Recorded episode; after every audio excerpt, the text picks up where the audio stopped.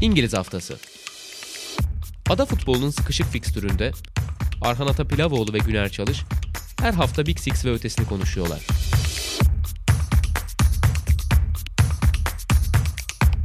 Statsbomb işbirliğiyle. Sokrates'ten, Sokrates Podcast'ten herkese merhabalar. İngiliz Haftası'nın yeni bölümüyle karşınızdayız. Bu hafta sevgili Doruk Keskin'le birlikte bölümü kaydediyoruz. Abi öncelikle hoş geldin. E, kırmadığın için çok teşekkür ederiz. Rica ederim. Benim için keyif. Merhabalar, Güner, Aran, selamlar. Hoş geldin. Yani aslında son bölümde biraz e, bu hafta neler konuşacağımızı söylemiştik. Brighton ve City ağırlıklı bir bölüm olacak. Ama öncesinde herhalde girmemiz gereken bir nokta var. Tabii Antonio Conte ile yollar ayrıldı. Southampton maçından sonra yaptığı basın toplantısından sonra yani çok da sürpriz değil tabii ki böyle bir yol ayrımına gitmesi Tottenham'ın. Abi senle başlayalım istiyorsan. E, sonuçta konuksun ve Conte e, söz konusu olduğunda elbette söyleyeceğim bir şeyler vardır diye tahmin ediyorum. Öncelikle açıklamaları nasıl buldun? Ya ben ilk açıklamaları duyduğumda Antonio Conte yerine Jose Mourinho yazsaydı Twitter'da ve sene 2023 değil de 2021 olsaydı herhalde hiç şaşırmazdım. Çok benzer geldi bana. Sen nasıl e, karşıladın ilk açıklamaları duyduğunda? Evet haklısın aslında benzer bir agresiflik var. Bence iki hocanın bu tarzda benzer yönleri de var. Ya Conte'nin ben Tottenham'da uzun soluklu kalabileceğini çok zaten düşünmüyordum yani. Tarz olarak öyle bir menajer, öyle bir teknik adam değil. Ama bu kadar çabuk havlu atılacağını düşünmüyordum. Yani 2023'ün başında Tottenham'da olmaktan mutlu olduğunu söyleyen Conte'nin iki ay sonra bu kadar sert bir basın toplantısı yapması bana biraz ilginç geldi. Ve tabii şimdi orası biraz kaotik bir hale aldı. Paratic'in bu son davadan, prizmadan da aldığı bir ceza var biliyorsun. Son dönemde Tottenham'da şöyle bir sıkıntı var bence. Oyun hep aynı. Hocalar değişiyor ama çok mentalite değişmiyor.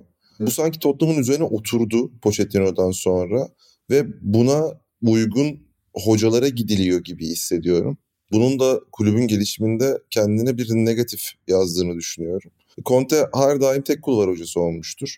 Tek kulvarda başarılı olup kendini kanıtlamıştır. Ancak son dönemde yani ayrılmasından önceki dönemde özellikle orta sahadaki eksikler ve onun yerini dolduramaması, Bissouma'dan hemen hemen hiç yani Brighton'da gördüğümüz şekilde yararlanamaması, e, Richarlison problemi, Porro'yu istedi, aldı ne kadarını kullandı derken kendini bir anda Londra'nın dışında buldu. Dediğim gibi bana biraz erken geldi ama hikayenin aşağı yukarı sonu başından belliydi. Sadece zamanlaması biraz beklediğimden erken. Yani evet ben de çok muhtemelen benzer şeyler e, söylerdim ki zaten programda da birçok kez söylediğimiz şeylerdi bunlar. Yunan abi sana döneyim buradan çünkü senin de üstünde çok fazla sıklıkla belirttiğin bir noktaydı. E, Tottenham'da genel olarak oyunun benzer şekilde ilerlemesi. Özellikle Mourinho ve sonrasında e, işte Conte ile birlikte benzer bir oyun, benzer anlayışlar, benzer açıklamaları çok fazla görüyorduk ve süre gelen süreçte yine benzer bir noktaya geldik. Bunu bir sorayım ardından bu mentalitenin değişmesini düşünüyor musun teknik direktörler adaylarıyla birlikte yoksa hani işte Nagelsmann konuşuluyor ya da Lewin'in yine Pochettino'nun kapısını çalacağını düşünüyor musun diyerek pası atayım sana.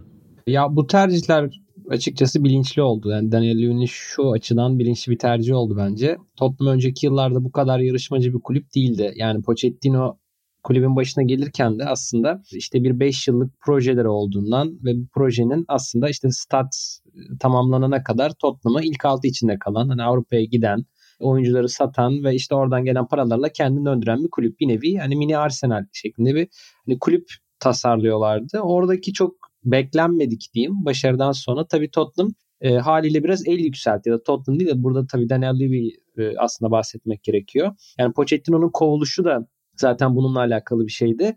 Yani final oynadıkları, Şampiyonlar Ligi'nde final oynadıkları bir sezonun sonrasında kötü başladılar. Başlayabilirler. Yani Tottenham o kadar da üst düzey bir kulüp değil. Yani sürekli atıyorum ilk 2'de 3'te olan bir kulüp değildi neticede. Veya işte görüyoruz sonuçta Liverpool da atıyorum kötü bir başlangıç yapabiliyor. Ama işte Pochettino'nun da orada aslında kovulması o günden bugüne gelen süreç yani Tottenham'ın kendini biraz daha tepede görmeye başlaması. Daha doğrusu yine dediğim gibi Daniel Levy'nin kendini tepede görmeye başlamasıyla alakalı bir şey. E sonraki tercihlerde bunun üzerinden gelişti zaten. Hem işte Jose Mourinho hem Antonio Conte Tottenham'ı tekrar e, tepede ilk dörtte tutma hatta aslında bunun da üzerinde artık e, bu aşamaya gelmiş takıma senelerdir gelmeyen o 2008'den beri gelmeyen bir kupayı kazandırma amacıyla yapılan e, atamalardı. Ama Mourinho da Conte de aslında oldukça hayal kırıklığı oldu bence.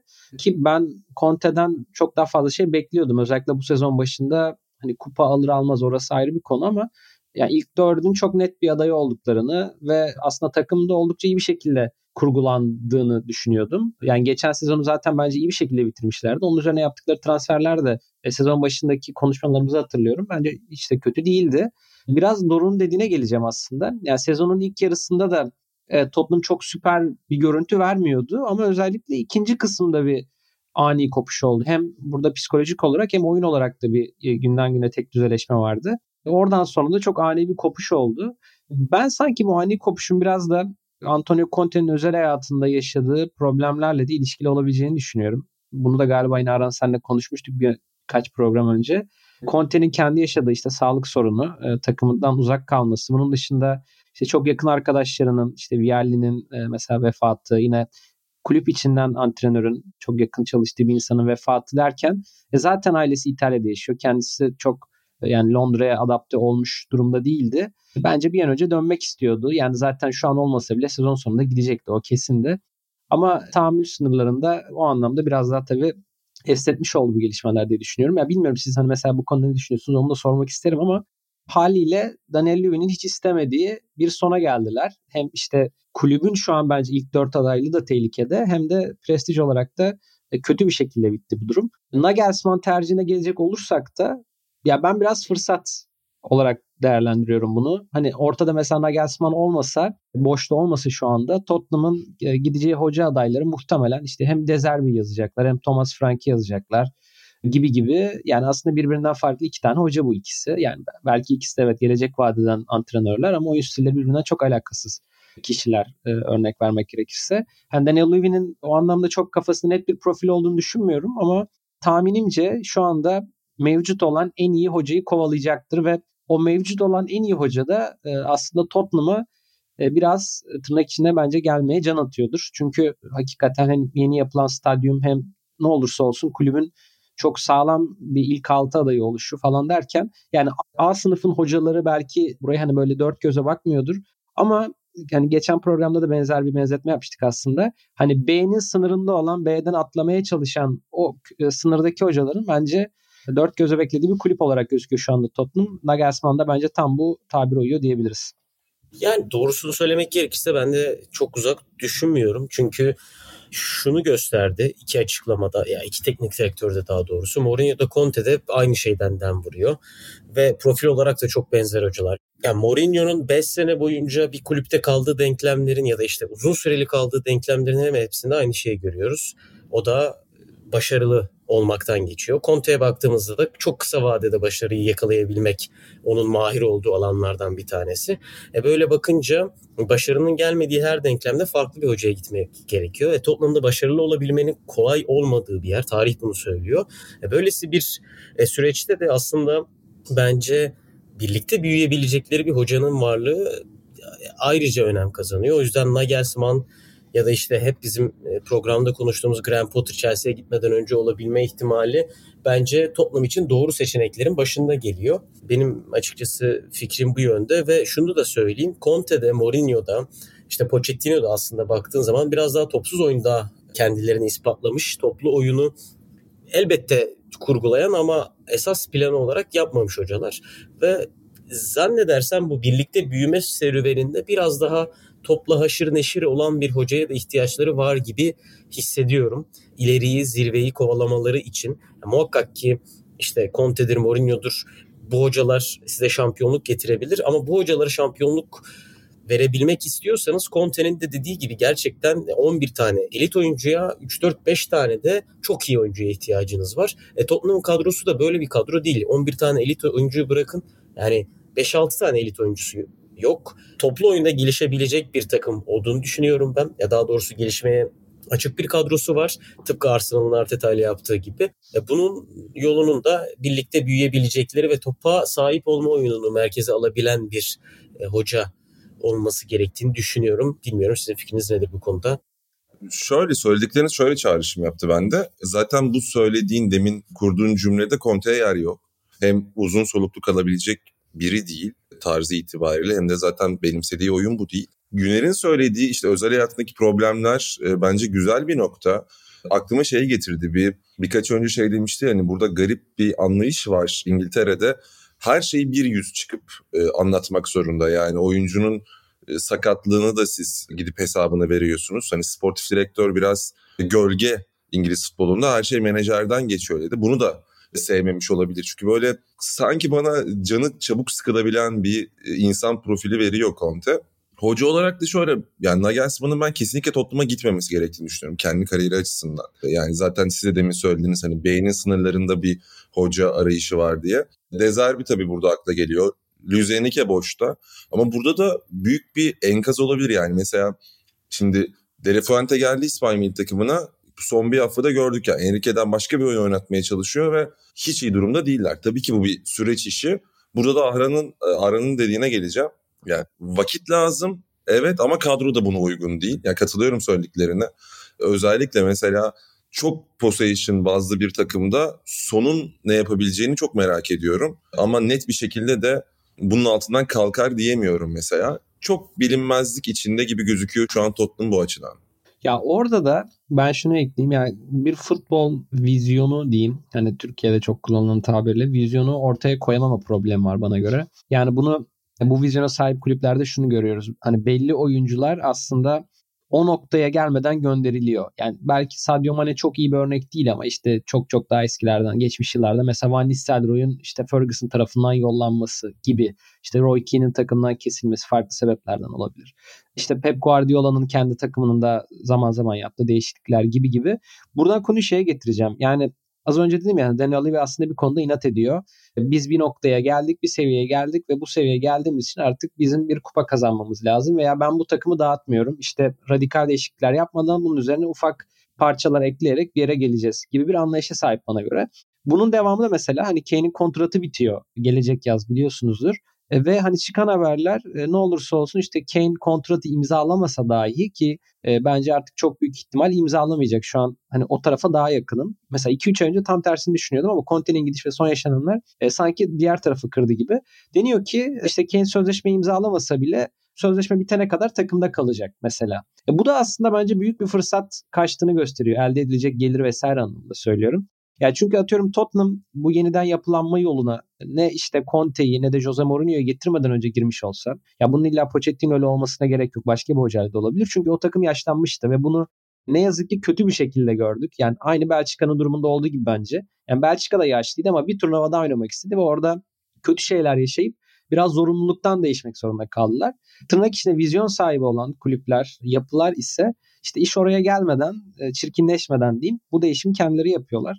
Tottenham'da da bence biraz böyle bir problem var. Yani e, dediklerinizi şöyle onaylıyorum. Evet bir dönüşüm şart ama o dönüşümü gerçekleştirebilecek bir felsefe sahip biri var mı kulüpte çok tartışılır. O yüzden de biraz e, sanki kötü anlar yaşayacaklar ve ondan sonra mecburen zaman tanıyacakları bir hocaya gidecekler gibi de geliyor bana. E, sanıyorum birkaç sezon daha böyle buralarda duracaklar ve o değişim ancak ondan sonra başlayacak gibi duruyor şu an. İşte Kane'in ayrıldığı, sonun artık 30'ların ortalarına geldi, Loris'in bıraktığı falan. Zaten o zaman elit bir oyuncu da kalmıyor takımda. Zaten birkaç tane var. Onlar da kalmamış olacak. Yani aslında günün sonunda şu şeye geliyoruz biraz. Hani Pochettino'yu bu kadronun sonuna geldik dediğinde elbette ki bütün kadroyu yenileyip Pochettino ile yola devam etmek çok cesurca bir karar olacaktı. Ve her zaman bu tarz ikilemlerde hoca gider oyuncular kalır. Ama günün sonunda yeniden oyuncularla bir şeye varılamadı ve yeniden Pochettino'ya dönülüyor ve yeniden yapılanmaya onunla gidilecek gibi bir noktaya da gelmiş durumdayız. Ekleyeceğiniz bir şey yoksa buradan Dezerbi'ye geçelim. Dezerbi ve Brighton'ı konuşalım. Evet. Yani okay abi. ben genel olarak okuduğum şeylerde ve hissiyat olarak izlediğim oyunda e, gördüğüm ilk şey şu. Brighton artık daha farklı bir takım.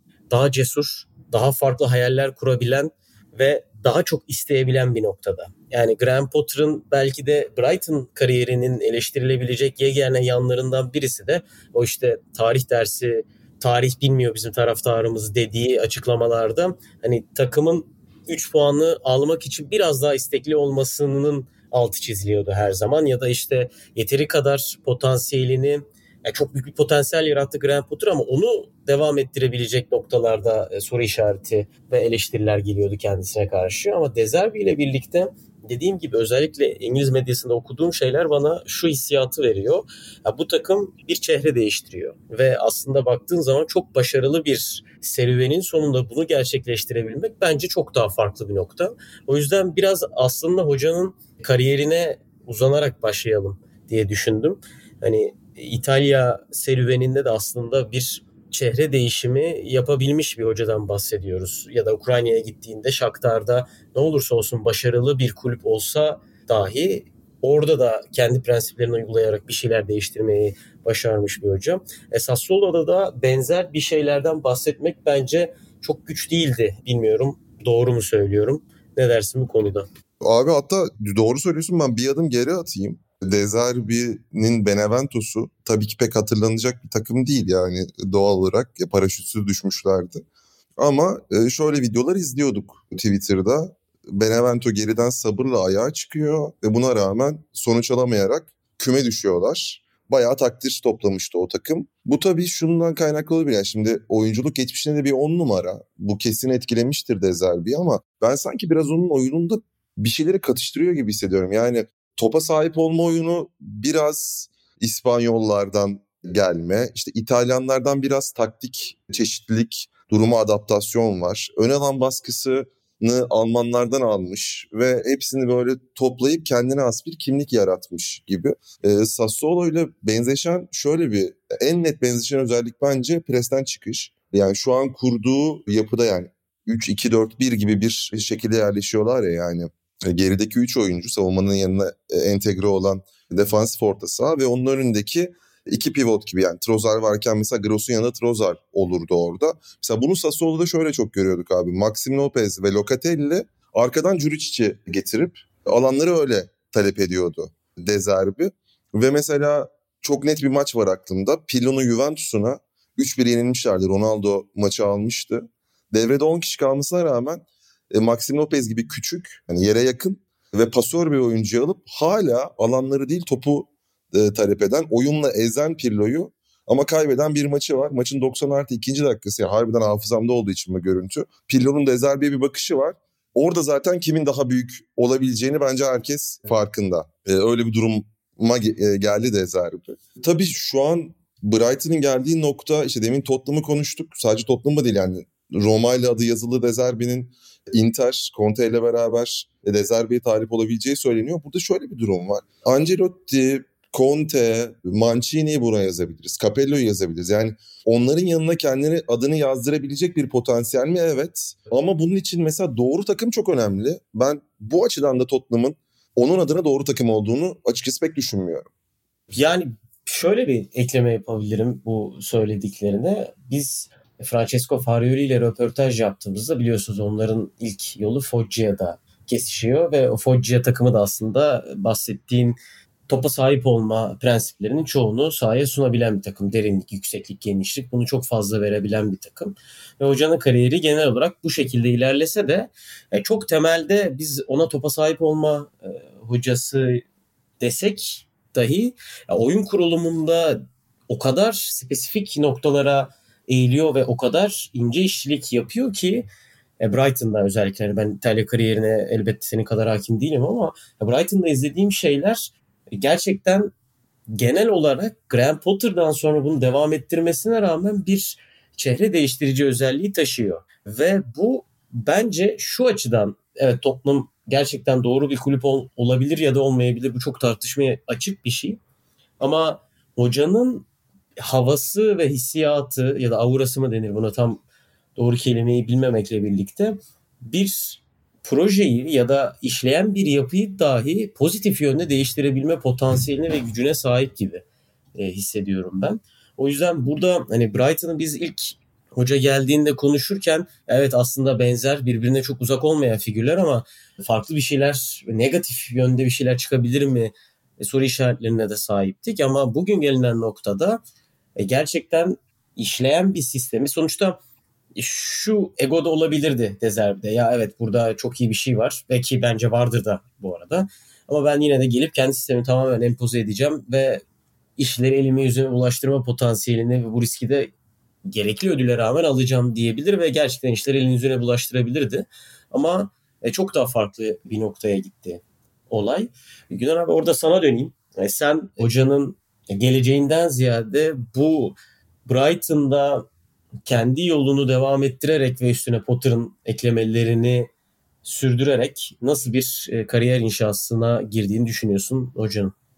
Ya çok etkileyici oldu tabii. Ee, biliyorsun benim biraz şüphelerim vardı zaten sen onun üzerine durdun galiba. Yani şu açıdan şüphelerim vardı. İşte Potter çok daha garantör bir topa sahip olma oyunu oynuyordu aslında. İkisi topa sahip olma oyunu oynuyor ama işte De Zerbi'ninki çok daha riskli bir oyundu. Ee, bunun biraz daha git olabilir gibi gibi şüphelerim vardı. Ama tabii bunun çok çok üstüne çıktı.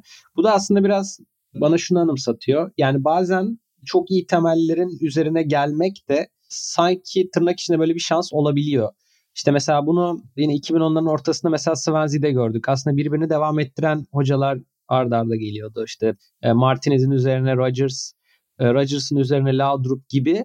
Ama atıyorum belki Laudrup başka bir hocanın üzerine geldiğinde aynı etki yaratmayacaktı. Ama o takıma yeni bir şeyler gösterebildi. Hani seninle geçen program konuştuğumuz bir şey vardı. Yani aslında çok benzer bir telefon ama çok ufak bir özellik ekliyorsun ve sana yeni gibi geliyor gibi. Biraz da sanki bu devamlılık söz konusu olabilir gibi geliyor bana Brighton'da. Bu tabii Dezerbi tamamen kesinlikle küçümsemeyi içermiyor. Ama işte dediğiniz gibi mesela Tottenham'a geldiğinde çok farklı sorunlarla karşılaşacak ve belki gelir gelmez bu etki yaratması o kadar da kolay olmayacaktı gibi geliyor bana hala. Yani şunu söylemeye çalışıyorum. Belki çok iyi sekanslar görecektik oyunda. Yani işte atıyorum e, Doruk da söyledi. Benevento'da dahi görüyordunuz hani yani oynadı inatı görecektik. Ama belki bu denli bir sağlam bir oyun, e, bu denli kolay sonuç alabilme belki göremeyecektik diye düşünüyorum. Bu da dediğim gibi bazı kulüplerde gördüğümüz bir durumdur açıkçası.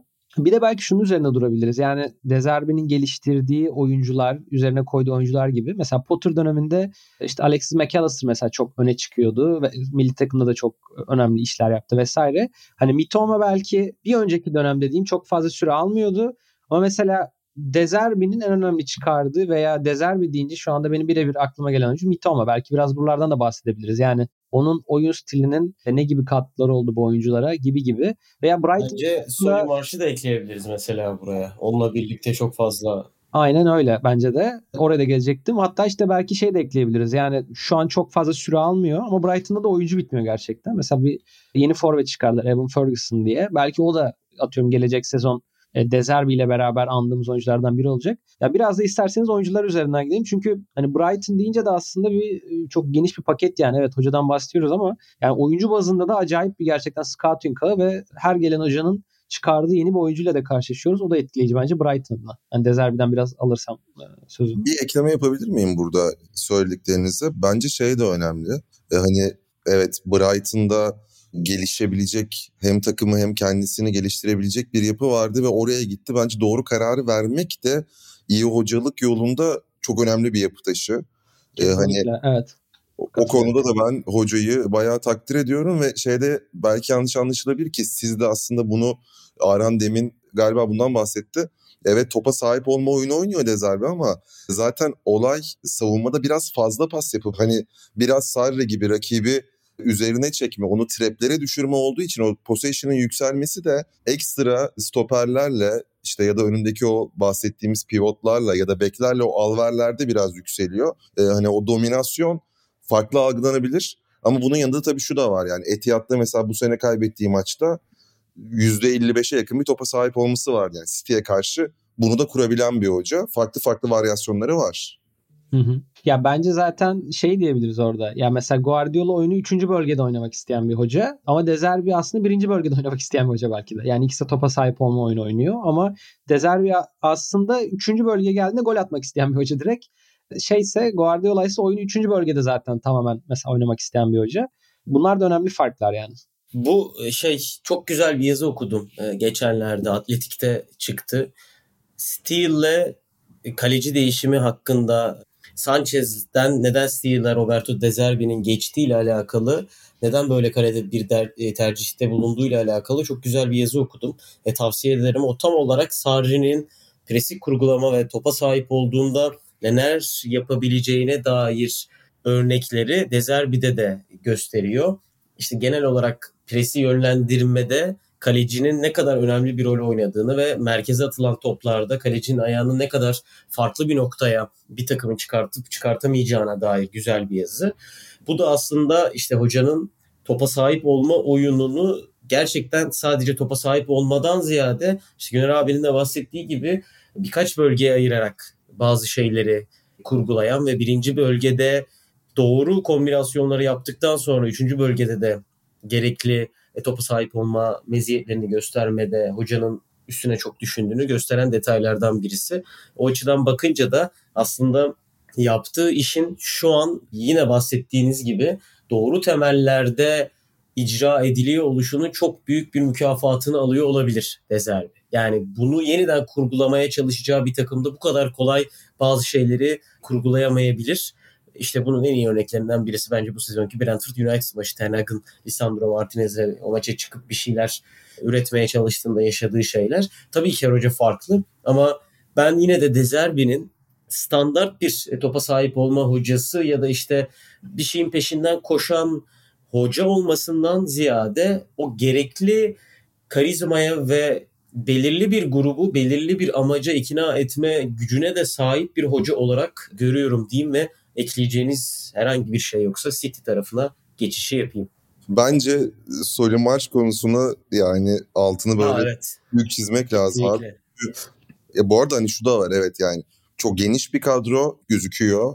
Brighton için geniş bir kadro yani çok fazla kullanacak oyuncu var ve Mvepu'yu kaybetmelerine rağmen yani Mvepu muhtemelen Caicedo'nun arkasında yanında yanında çok oynatacağını sanmıyorum ama onlar için çok özel bir parçaydı. Ee, çok genç yaşta büyük bir talihsizlik yaşadı ama abi Solü Marş'ın Dezerbi'den önce neredeyse 2 yıl falan golü yok. Yani ve şu an galiba 45 maça yakın. Değil mi yani, ya? Solü Marş'ta inanılmaz fazla oynayan bir adam değil. O anlamda düşününce de süre olarak gerçekten dediğine tekabül ediyor olabilir. Ve e, şu şöyle bir şey istatistik önüme düşmüştü. Yani bir ayı falan var bunun. Belki de hiçbir şey olabilir ama çok yerini kaybedeceğini sanmıyorum. Kendi takımının şutla biten ataklarında Solimaş ligin zirvesindeki oyunculardan biri. Yani onu bir bitirici olarak konumlayıp yani bir şey demez mi ya? Hocam evet maaşı siz bitirici olarak konumluyorsunuz da bakın bu oyuncu işte skorer bir oyuncu değil. Buna rağmen bu planın üzerine durup Marş'tan da bambaşka bir şey çıkartıp muhtemelen onun da Premier Lig ömrünü uzattı. Birçok oyuncu yazabiliriz. Mitoma evet çok heyecan verici bir oyuncu. Ee, evet yani telefon kulübesinde çalımcı falan ama Marş'ın e, gelişimi çok enteresan. Ya bence burada ha, söyle Arın sen. Çok kısa şeyi söyleyeceğim. Bence zaten tırnak içinde hocalık ya da bir hocanın başarılı olup olmadığını gösteren bence en temel unsur bu. Ya yani eldeki kadrodaki oyunculardan kim performansın altında, kim performansın üstünde. Herkes performansın üstünde olmayabilir. Bu tabii ki çok çok çok zor bir şey. Çok elit takımlarda bunu görüyoruz. Tamam. Ama eğer ki oran en azından %60'larda 70'lerde ise bence bir hocalık emaresini de net bir şekilde burada söyleyebiliriz ve Dezerbi de bunu net bir şekilde görüyoruz. Zaten bahsettiğiniz Ferguson'dan Mitoma'ya, Mitoma'dan Solay March'a ya da performansını aynı şekilde devam ettiren oyuncuları da buraya ekleyebilir. Sonuçta ne olursa olsun sezon içerisinde bir hoca değişikliği oluyor ve hoca değişikliği de yani çok kolay bir hoca değişikliği değil. Uzun süredir pratiğinizin olduğu bir hocadan farklı bir hocaya geçiş yapıyorsunuz ve yeni pratikler talep ediyor bu hoca sizden. O yüzden bence e, sadece puan durumuyla bir başarı payesi Dezerbi'ye vermek belki yetersiz kalabilir diyecektim. E, oyunculara özelinde bunu söylemek gerekiyor bence. Ee, ben de şunu diyecektim. Yani March mesela şu açıdan bence güzel bir örnek. Bu bahsettiğimiz hoca tipi aslında çok teknik bir hoca. Yani hani genelde antrenörlerden bahsederken evet belli felsefelerden, belli oyun formasyonlarına sahip olmalarından falan bahsediyoruz ama işte örneğin e, Guardiola'dan veya Arteta'dan bahsettiğinde gözünün önüne gelen karelerden biri de işte Guardiola'yı hatırlarsın Sterling'le yaptığı o konuşma. Hani topu nasıl alması gerekiyor, ayağını nasıl açması gerekiyor gibi Arteta ile alakalı mesela son dönemde yazılan bir şey kenarlardaki oyuncuların işte Saka'nın Martinelli'nin mesela topu alırken hep böyle bir 45 derece açıyla almasını falan istiyormuş. Belki görmüşsünüzdür siz de. Yani Aynen Martinelli'yi görmüştüm abi. Saka'yı hatırlamıyorum. Martinelli'nin böyle bir şeyini hatırlıyorum. yani onlara bile çok önem veriyorlar. Belki bizim için çok dikkatimizi çeken veya önemsiz bulduğumuz şeyler ama hani o çok kısa süredeki e, hareketlenmelerine, e, alan değişimlerine falan yani bu bu tarz teknik e, detaylara önem veren hocalar. Dezerbi de bana göre mesela böyle bir hoca ve atıyorum Solimarch'ın bu noktaya gelmesinde de oyuncuların aslında topu hangi noktada aldığı mesela çok önemli olabiliyor. Sen dedin ya hani atakları bitiren oyuncu Solimarch'mış diye. Yani Solimarch evet belki topu daha fazla kenarda alıyordu. Daha fazla genişlik veren oyuncuydu mesela e, atıyorum Graham Potter'la. Ama Dezerbi'nin kurguladığı oyunda çok daha farklı bir şekilde topu belki daha etkili noktalarda alarak ve sadece bitirici olarak kullanılarak bir yerlere varabiliyor. Benim aklıma gelen mesela hani o dönemden takip ettiğim için hatırlıyorum bir örnek. Hani Christian Benteke'nin acayip gol attığı bir dönem vardı mesela Aston Villa'da. Sonra da tamamen etkisizleştiği bir dönem vardı. Çünkü mesela Benteke'yi ilk ortalarla bir şekilde toplu buluşturduğunuz zaman acayip etkili olan bir adamdı. Çünkü hava toplarında inanılmaz başarılıydı ama bunu yapması için de öncelikle sizin işte adamı orada birebir bırakmanız gerekiyordu. Ee, örnek vermek gerekirse. Veya yine topa sahip olma oyunu oynayan belli hocalarda gördüğümüz bir şey vardı. Bundan 4-5 sene önce mesela daha sık. Yine Swansea'yi de hatırlıyorum mesela. Oyuncularını mesela özellikle birebir bırakmaya bırak e, çalışırlardı. Yani oyunu sağ tarafa yığardın. Sağ tarafta oyunu kurgulardın. Sonra sol tarafta bir tane çalımcı birebir oynayan bir oyuncun olurdu. Ve bir uzun toplu onu birebir bırakırdın. Yani bu mesela çok hani basit teknik bir detay olarak gözükebilir ama bunlar üzerine oyunu kurguladığın zaman belli oyunculardan böyle beklenmedik katkılar alabiliyorsun. E, işte Marş gibi, Mitoma gibi oyuncuların çıkışında da bence e, Dezerbi'nin bu aykırı tarzının ve e, şu anda çözüm bulunamayan tarzının diyeyim önemli bir etkisi var. Ha gelecek sezon atıyorum bu isim March olmaz bir başkası olur. Çünkü March'a da illaki önlem gelecektir. Ama kadro içinden de benzer katkıları yapabilecek veya Dezerbi'nin hoşuna gidebilecek çok fazla oyuncu olabilir. Bu da az önce dediğim üzere Brighton'ın scouting başarısı veya işte kadrosunun genişliği alakalı. Çok ufak bir şey ekleyeyim. Ee, hani çok da uzattık mı bilmiyorum şey yapmak istemiyorum da. Burada tabii bunu podcast anlatmak çok da kolay değil. Belki tam canlanmayabilir ama e, dediğin şöyle doğru. Ben ileride de Brighton'dan çıkacak yeni oyuncuların yine kanatlar olabileceğini düşünüyorum. Çünkü o kurulu oyun kurulumundaki yani o 3-2-4-1'de genelde işte Mitoma ve Marş'ın kullanımı buna olanak sağlıyor. Yani siz bekleri zaten açıyorsunuz kenara. Rakip bekler işte Gross'u ya da o ortaya kim giriyorsa onu takip ederse e zaten köşeler boş. E, Liverpool maçını hatırlıyorum mesela e, Jurgen Klopp iki orta sahasıyla takip etmişti oyuncuları. O zaman da Danny Welbeck geliyor hemen topu alıp kenarlara dağıtabiliyor. Yani o kenar oyuncuları o bahsettiğimiz trapten çıkar çıkmaz hızlandırıyorlar. Alanı ve vakti bulabiliyorlar. E, bireysel yetenekle de birleşince Mitoma'nın marşın uçtuğunu görebiliyoruz. Yani Mitoma çok evet e, dediğin gibi telefon kulübesi çalım atan bir oyuncu ama o adamı da sen birebir bırakmadığın müddetçe bu kadar etkili olmuyor belki de. Yani bu kadar iyi bir adamı sürekli birebir bırakacak bir teknik e, düzen kurduğunda da ortaya böyle acayip patlayıcı bir şey çıkıyor. Eğer ekleyeceğiniz başka bir şey yoksa dilerseniz City e, tarafına geçelim. Evet. Yani şampiyonluk yarışını zaten çok fazla konuştuk. Burada farklı yerlerde kendi aramızda vesaire. Ben biraz farklı bir yerden açacağım aslında konuyu. Hani evet tabii ki Premier Lig podcast'iyiz ama e, Tuhel'in gelmesiyle birlikte de orada şu an sıcak bir konu var. Hot topic var orada. Eşleşmeyi nasıl görüyorsunuz? Yani Tuhel'in gelmesi sizce dengeleri ne kadar değiştirir diyerek pas atayım. Çok değiştirir bence. Ya tabii ki önceki eşleşmenin bir fikrimize katkısı olacak. Belki bir yarım adım daha atmıştır Bayern'e ama ben hani Nagelsmann'a totalde yapılanın büyük bir haksızlık olduğunu düşündüğüm için belki biraz duygusal yaklaşıyorum. İşini bir tık zorlaştırdı belki de Pep Guardiola'nın. Ama Nagelsmann'lı da çıksaydı City için zaten çok kolay bir eşleşme değildi. Ama mazi tabii Tuhal Guardiola mazisi şu an Pep'in belki uykularından böyle bir saat, bir buçuk saat e, gün be gün çalıyordur. Bence hocanın bir altı saatini yiyordur da bu durum. Erken yaş. Ben çok kısa bir şey söyleyip Güner abi pas atayım.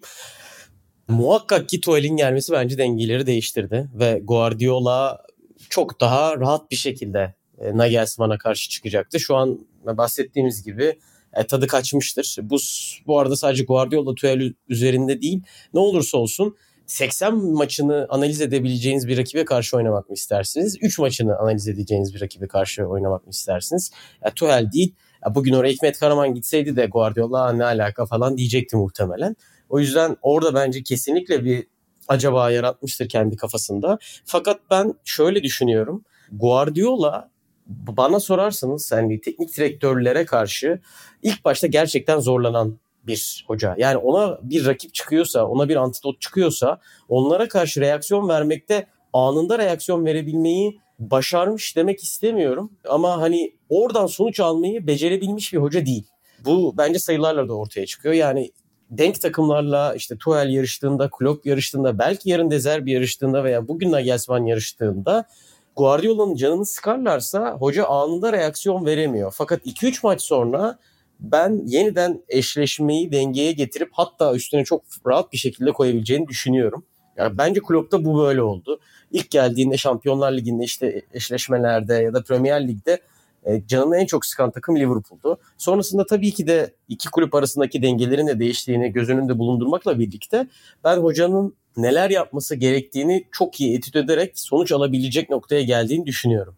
Ve aynısı bence Tuchel için de geçerli. Chelsea'ye geldiğinde 3 maçta 3'te 0 çekti ve bunların Şampiyonlar Ligi finali ve kupa maçında açık ara Chelsea daha iyi top oynadı. Ligdeki maçı Agüero penaltıyı atsaydı, Panenka denemeseydi ben yine City'ye gideceğini düşünüyorum ama 3'te 0 çekti günün sonunda. Sonra da 2'de 2 yaptı Guardiola. O 2'de 2 de çok net bir şekilde City'nin 2'de 2 ikisiydi.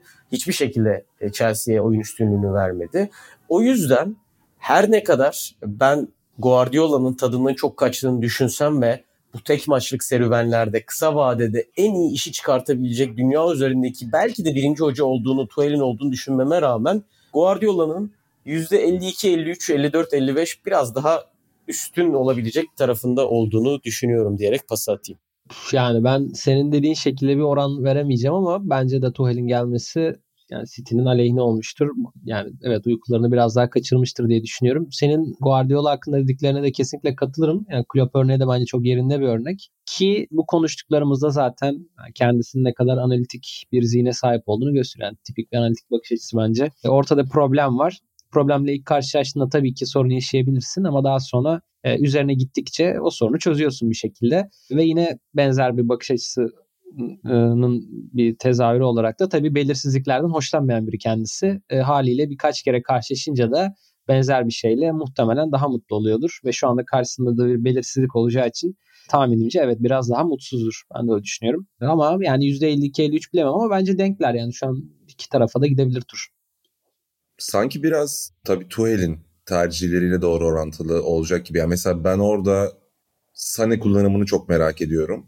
Çünkü son yani özellikle bir sezonda bir merkez oyuncusu haline gelmiş Sane. Diğeri de tabii ki Choupo-Moting yani. Choupo-Moting zaten kötü bir sezon geçirmiyor. Ama bir anda acayip bir boostla uçabilir. Yani bunu sadece Paris Saint Germain ilişkilerini almıyorum. Mainz'dan da bu ikilinin bir ilişkisi var. Detayını bilmiyorum ama muhtemelen PSG'ye de gelmesinde bu güvenin bir etkisi vardır. Ya Chelsea'ye geldiğinde yaptığı ilk şey savunmayı çözmek olmuştu. Aslında bu konuda biraz benziyorlar bence. Pep Guardiola da uzun zaman ve para harcayarak e, savunmayı oturtmaya çalışmıştı. Tuchel ile Chelsea'de en kestirme iyi bir savunmayla sonuca ulaşabileceğini düşünmüştü. Burada biraz yapı, Nagelsmann'ın bıraktığı yapı Tuhel'in Chelsea'deki yapısına benziyor. Ama bir iki oyuncunun performansını nasıl alacağı sanki bu Dortmund maçında. Yani çünkü bu sadece Pep Guardiola'nın değil muhtemelen Edin Terzic için de uykusundan götürdü. Plan evet mantıklı bir plan. Yani Ara'nın bahsettiği gibi yeni bir hoca geliyor. Bambaşka bütün kağıtları yırtıp atın abi artık başka bir şey konuşacağız. Ve önündeki maç, iki maçta da direkt rakipleriyle oynuyor. O açıdan doğru gözüken bir plan gibi ama burada önemli olan Tuel'in bazı oyuncuları, bir iki oyuncuyu nasıl konumlayacağı, nasıl kullanacağı ve onun performansını ne kadar yukarı çekebileceği bence bu kısa periyotta. Buradan dilerseniz Premier Lig yarışına geçelim. Yani ben özellikle Tuhel'in de devreye girmesiyle birlikte Guardiola'nın da aklının Şampiyonlar Ligi'ne kaydığını hissediyorum. Çünkü Haaland da bir açıklama yaptı hatırlayacaksınız. Şampiyonlar Ligi'nde 5 gol attıktan sonra zaten Premier Ligi kazanan bir takıma geldim. Beni buraya almalarının sebebi Şampiyonlar Ligi'ni kazanmak dedi. E tabii ki ikinci olduğunuz her denklemde ve Şampiyonlar Ligi'nde kötü gitmiyorken aklınız bir Şampiyonlar Ligi tarafına kayıyor. Ama Premier Lig'de de çok önemli bir maça çıkacak e, bu hafta. E, Manchester City Liverpool'la karşılaşacak. Sezonun ilk yarısında oynanan maçta da City daha iyi taraftı. Daha doğrusu şu anlamda söyleyeyim. City o maça gelene kadar daha iyi bir performansa, daha iyi bir formla gelmişti. Liverpool çok zor zamanlardan geçiyordu. E, yine benzer şeyleri söylemek mümkün. Evet Liverpool biraz daha fazla toparlandı ama yine City'nin form olarak daha üstün bir şekilde geldiğini söylemek mümkün. Bu sefer içeride oynayacaklar ve tabii ki ne olursa olsun işler bu kadar kızışmışken ben Liverpool'a karşı bir hata yapma potansiyelini çok yüksek görmüyorum. Ama olası bir puan kaybında e, gerçekten tamamen Şampiyonlar Ligi'ne odaklanabilecek bir City'den de bahsedebiliriz. Çünkü şu anda bir maç eksik 8 puan kazandıkları takdirde yine 5'e düşecek. E 5 de son 10 haftaya gelirken fena bir puan farkı sayılmaz. Siz neler dersiniz Liverpool eşleşmesi özelinde ve genel olarak City'nin bu kalan 11 maçında nasıl bir reaksiyon vereceğini düşünüyorsunuz? Güner abi dilersen seninle devam edelim. Ya ben aslında biraz genel konuşmak istiyorum City'ye dair. Epeydir de konuşasım var ya. Genel derken sezonun bu kısmına kadar neler yaptılar veya nasıl bir sezon geçtiler. Aslında biraz ondan bahsetmek istiyorum. Oradan da biraz sözü açarım ve Liverpool'a da geliriz diye tahmin ediyorum.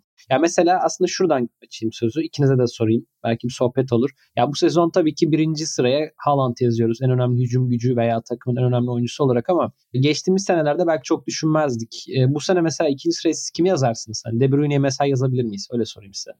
Ben Ake'yi yazarım. Tabii ki hücum gücü değil ama hani genel sezon performansıyla alakalı söyledim. Ya benim de aklıma direkt şu ismi yazarım gelmiyor ama bence bu biraz Haaland'la alakalı abi. Bu lizyona ben de biraz düştüm. Şu anlamda bu lizyon değil kesinlikle. Çünkü çok kümülatif bir şekilde hücum eden ve kümülatif performanslar çıkartan bir City vardı. Ama De Bruyne'nin ben sayılarının çok düşük olduğunu düşünmüyorum bu sene.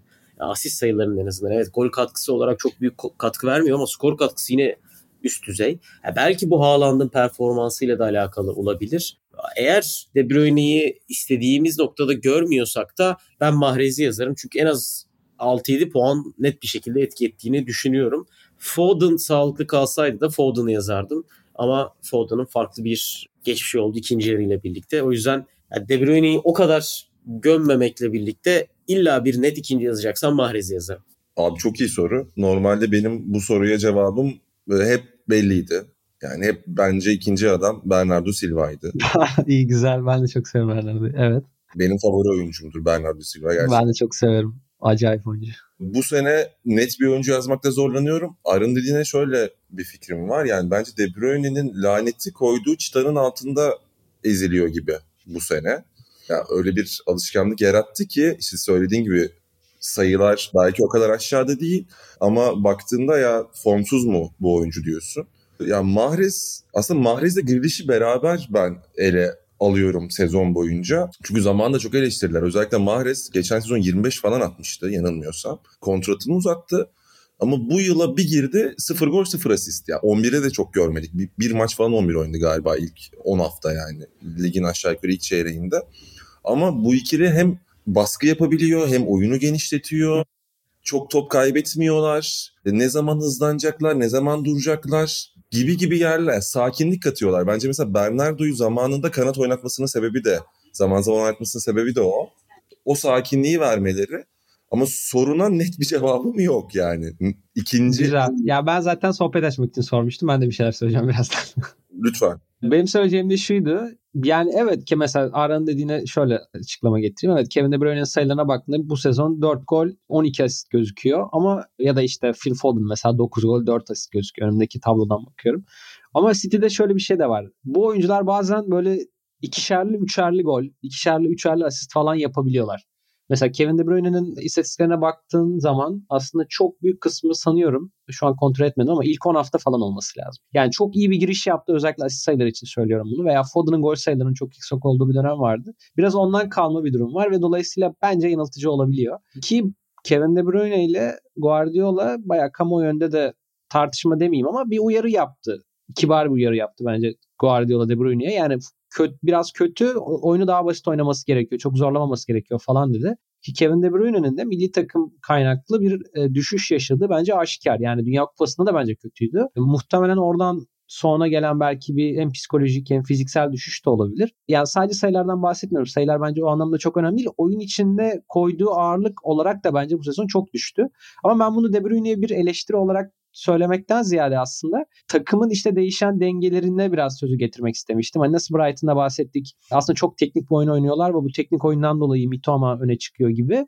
Kevin De Bruyne'nin bence biraz mesela rolü kaydı veya işte Haaland bu kadar öne çıktığı için diğer oyuncuların rollerinde belli değişimler olmaya başladı ve bana açıkçası bu ilginç geliyor. Arhan'la mesela biraz bunu konuşmuştuk bir ara. Bir sonraki aşama ne olacak acaba takımın gelişiminde gibi. Kanser çıktıktan sonra örneğin. Ve işte mesela Madison yazılmıştı. Bunun üzerine mesela biraz konuşmuştuk. O da şöyle mantıklı geliyor. Şimdi mesela Guardiola şöyle bir şey yapıyor. Haaland forvet oynadığı zaman onun arkasındaki iki orta saha oyuncusunun daha golcü, daha skorer biri olmasını istemeye başladı. Kenarlardaki oyuncularda senin dediğin üzere çok güzel bir şekilde ifade ettim bence.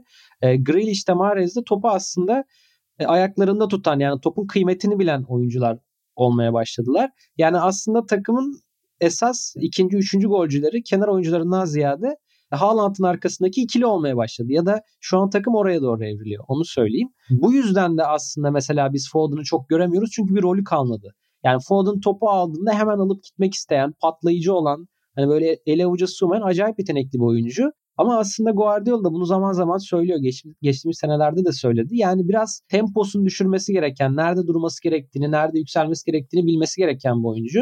Tek ritimde oynuyor demişti mesela Foden için. Halbuki yani birden fazla ritimde oynayabilmesi gerekiyor gibi. O yüzden de mesela Foden'a bir süre rol bulamadı. Geçenlerde de mesela gönlünü al dedi. Yani Foden bizim için çok değerli bir oyuncu hani onu kullanmıyor olmam hani onu beğenmediğim anlamına gelmiyor. Ama şu an farklı bir yere gidiyoruz. Onu rol bulamadım gibi. Hani uzun vadede bence Foden'ın girebileceği rol şu an Riyad Mahrez'in ters kanatta üstlendiği o işte oyunu solda kurduklarında bir anda sağ çevirdiklerinde birebir oynayacak oyuncu olabilir mesela.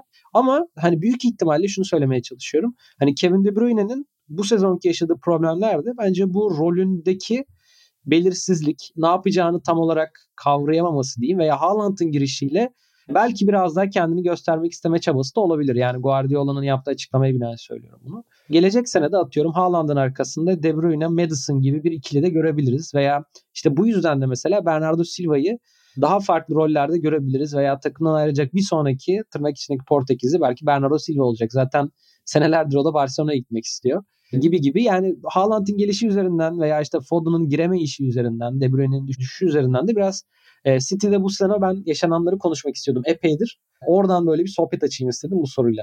Öyle söyleyeyim. Ama e, hemen bir pas istasyonu olayım burada. Çünkü hani bayağı kafa açıcı aslında şeyler söyledi. Ya aslında bahsettiğin şey hocanın o Lapaupa takıntısı yani. Hani David Silva'yı neden o kadar sevdiği, neden ondan o kadar katkı aldığını gösteriyor. Çünkü Foden'ı da bu sezon çok olmasa da birkaç maç o bahsettiğin Haaland'ın arkasında aslında e, kullanmışlığı vardı. Ama bence de Foden için en doğrusu senin söylediğin ki Guardiola buna şey diyor işte ansın atılan bir yumruk. Yani sağda çoklandık sola çevirdik. Şeyde çok yapıyordu mesela. Sané Sterling oynarken bunu çok yapıyordu.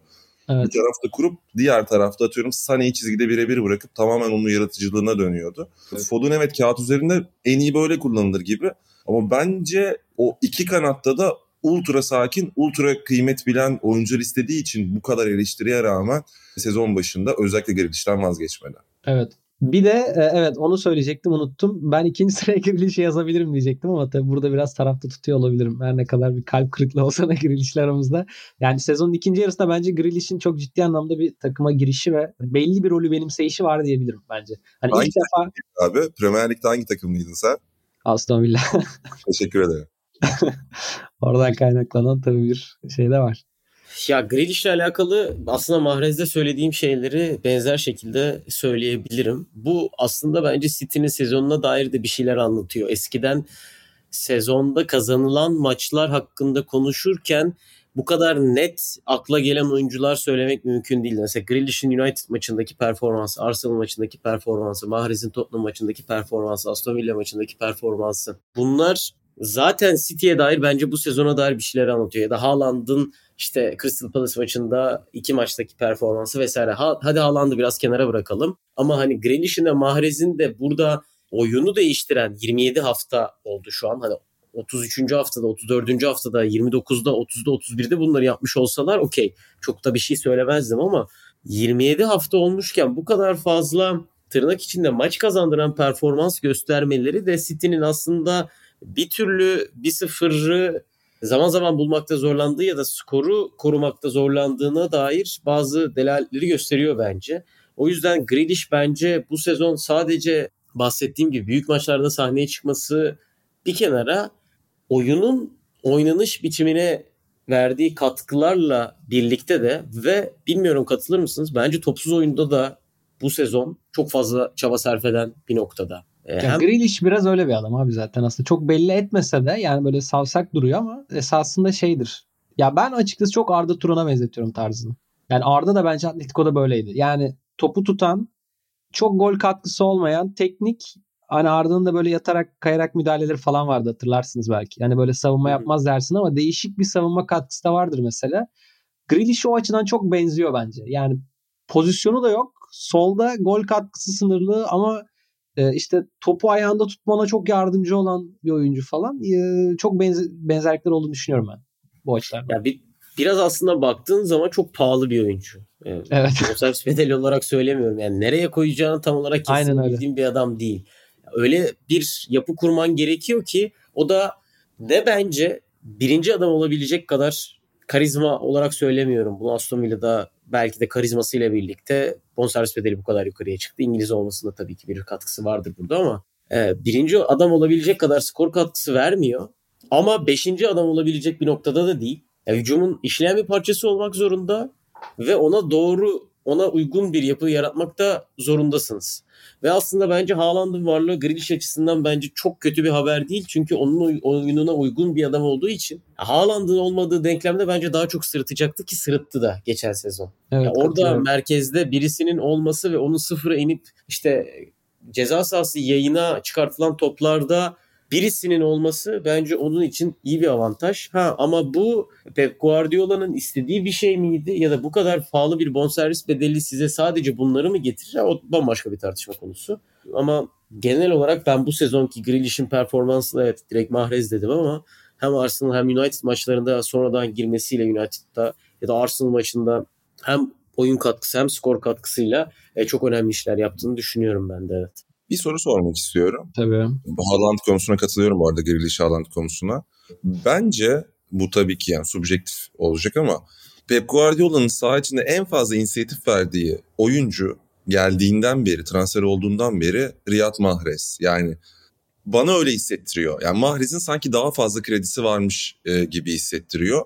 Grealish de öyle bir takımdan geliyor. Ne olursa olsun çok fazla top alan, çok fazla hata yapma lüksü olan, çok fazla attempt'te bulunabilen, yani deneyebilen ve işte kenardan bir tepki görmeyen bir oyuncuyken şu an ister istemez tabii ki o egoyu törpülemek zorundasınız. Yani siteye geliyorsunuz. E, bu sisteme o bonservisinin de altında kalarak bir dönem çok fazla işte eleştirilerek de bir şekilde entegre oldu ve sanki o Mahrez'in o kredisinden de biraz çalıyor gibi hissettiriyor bana ama Bilmiyorum doğru mu değil mi? Hani e, ortaya attım öyle. Bilemiyorum ama bence şöyle bir şey var. Yani Guardiola'nın yaptığı her büyük çaplı ve aslında radikal transferde tabii ki her transfer için geçerlidir bu ama yani bize anlatmak istediği bir şey var, bir fikir var. İşte yani ne bileyim geçmişte yaptığı başarılı başarısız transferlerden de örnekler verebiliriz. İşte İbrahimovic'i alırken evet belki daha işte hedef bir santrifora dönmek istiyordu Barcelona'da ve işte olmadı vazgeçti. İşte Alexis Sanchez'i alırken de mesela bir şeyler bekliyordu. Çok oldu olmadı gibi. E, mesela Mahrez ve Grealish için de bence böyle şeyler söyleyebiliriz. Yani ya da bu, bu açıdan bakabiliriz gibi geliyor bana. Yani Mahrez alırken mesela ne bekliyordu? Yani Mahrez alırken zaten çok büyük ihtimalle bir işte ters ayakla oynayabilecek ve kale hızlı bir şekilde inebilen bir birebir oyuncusu istiyordu zaten. Ve tahmin hani bu biraz. Lafını böldüm özür dilerim. Sanki biraz tahmin edilemezlik eklemesiyle. A- a- aynen öyle. Yani zaten bunu beklediği için senin dediğin o özgürlüğü vermesi de çok normal olabilir. Çünkü zaten bunun için almışlar adamı. Yani o açıdan sen onaylayabilirim. Grealish'i alırken de benim açıkçası hep düşündüğüm, beklediğim veya bana göre Grealish'i en önemli tanımlayan özellik yani tahmin edilemezliği değil topu ayağından almanın inanılmaz zor bir oyuncu oluşu ve bence adamı yap, özel yapan önemli özelliği o açıkçası. Yani ben açıkçası bunun üzerinden bir şeyler kurgular diye düşünüyordum ve takıma ilk katıldığında muhtemelen bence orta sahaya evrilecektir. İşte orta üçünün bir parçası olacaktır falan diye düşünüyordum. Çünkü işte mesela Bernardo ikimiz de çok beğeniyormuşuz. E, Bernardo'nun bence iki tane çok önemli özelliği var. Hani vers çok yönlü bir ayrı bir e, kenara koyuyorum yani. Sol bek de oynuyor, sağ açık da oynuyor. İşte yalancı dokuz her şey oynayabilir ama bence iki tane çok önemli özelliği var. Biri hakikaten çok efor koyabilen bir oyuncu olması ama ondan önemlisi ya topu sürekli size tutan bir oyuncu olması. Metronom gibi. Al ver, al ver ve topu kesinlikle kaybetmiyor. Hani bu açıdan mesela bence biraz Grealish Bernardo'ya benziyor ama ondan daha driblingçi, daha bir tık tahmin edilemez de bir oyuncu denebilir. Hani bu anlamda da evet Grealish'e belki özgürlüğü vermek istiyor olabilir Mahrez'e. Mahrez'le benzer, benzerlik kurarsak. Ama yine de tam olarak Grealish'te Mahrez'le birebir aynı oyuncu değil. Yani Mahrez topu aldığında direkt gitmek isteyen bu oyuncu. Grealish biraz daha bekleyip bazen pası da atan, hani bazen içeriye o pası da oynayan, bazen yanındakini de veren ama bir şekilde topu kaybetmeyen bir oyuncu daha ziyade. İkisinin farklı özellikleri var ve bence hani her oyuncuyu bu özellikle yüksek bonservis bedeliyle alınan oyuncuları değerlendirirken acaba alırken ne bekliyordu? Bunun üzerinden değerlendirmek mantıklı olabilir diye düşünüyorum. Bu arada yani kesinlikle ben de benzer yani aynı hemzemin oyuncular değil en azından söyleyeyim. Yani Mahrez muhtemelen atak sonlandırmaya daha yakın ya da işte topun sizden çıkmasını sağlayabilecek kararı vermeye daha yakın bir oyuncu Grealish'e göre. O konuda katılıyorum sana. Hı hı. Ee, sen ne diyorsun? Yani bağlıyor muyuz? bağlayalım ufak ufak. E, şunu söyleyebilirim. Yani Güner abinin bahsettiği şey bence de önemli. Zaten Mahrez konusunu kendi aramızda da çok fazla konuşuyorduk. Guardiola'nın açıklaması da vardı gelmeden önce. Yaratıcılık konusunda sorunlar yaşıyoruz. Bize gerçekten birebirlerde adam eksiltecek birisine ihtiyaç duyduğumuz çok fazla oluyor cümlesi bence zaten Mahrez'in City kariyer özetlerinden birisi veya da forma şansı bulması ya da Şampiyonlar Ligi maçlarında neden Premier Lig maçlarına göre daha fazla tercih edildiğinin de aynı zamanda bir özeti. Ya Grealish konusuna gelecek olursak da bence Grealish şöyle bir oyuncu size evet bahsettiğim gibi pahalı bir oyuncu olmakla birlikte doğru kurgulandığında boyut da katabilecek bir oyuncu. Yani tahmin edilemezlik bence şu açıdan katmıyor. Bireysel yeteneğiyle o işte 6 kişiyi çalımladı, bir anda 90'a vurdu, bir anda frikikten attı. İşte Mahrez ile alakalı bunu çok sayabiliriz. Bu seneki Tottenham maçı, iki sene önceki Paris Saint Germain maçı ve buna benzer birçok maç ya da tersten Aston Villa'da kaçırdığı penaltı gerçekten tahmin edilemez bir adam Mahrez. Ama Grealish tahmin edilemezliği eklediği boyutla bence katıyor. Çünkü solda topu ayağına aldıktan sonra içeride çok daha farklı şeyler sunabiliyor size. Duran top kazandırarak farklı senaryolar açabiliyor. Ya da solda genişliği verdiğinde o hattı Ben City'nin yeteri kadar bu sezon kullanamadığını düşünüyorum. Bunun muhtemelen sebeplerinden birisi de Haaland çok fazla geniş alan kapladığı için ama gelecek sezon ya da Cancelo'nun kaybı da bunda bir etken olabilir. Gelecek sezon eğer City net bir sol bek katabilirse kadrosuna ya da sol bekli bir kurgu ekleyebilirse ben Grealish'in varlığının biraz daha farklı e, pozitif etkisinin olabileceğini düşünüyorum açıkçası söylemek gerekirse. O zaman Rico Lewis'le bağlayalım mı? Bu kadar şey konuştuk. Ona da bir en azından bir, birer cümle bir şey ekleyelim. Yani sezonun herhalde en büyük sürprizidir bence City adına. Rico Lewis'te. Yani formasyonun buraya gelmesinin de sonuçta mimarlarından demeyeyim ama o fikri veren öncü isim herhalde Rico Lewis onu da söylemek lazım. Yani Cancelo'yu kadrajdan çıkaran ve evet biz buna dönüyoruz e, dedirten e, döneminde mimarlarından biri herhalde Rico Lewis. %100 şöyle bir şey var sanki. O onun pozisyonu için, onun rolü için sanki ilk başta Sergio Gomez'i biraz denedi. Kopan bazı maçlarda. Bir Şampiyonlar Ligi'ni hatırlıyorum. Grupta kim vardı?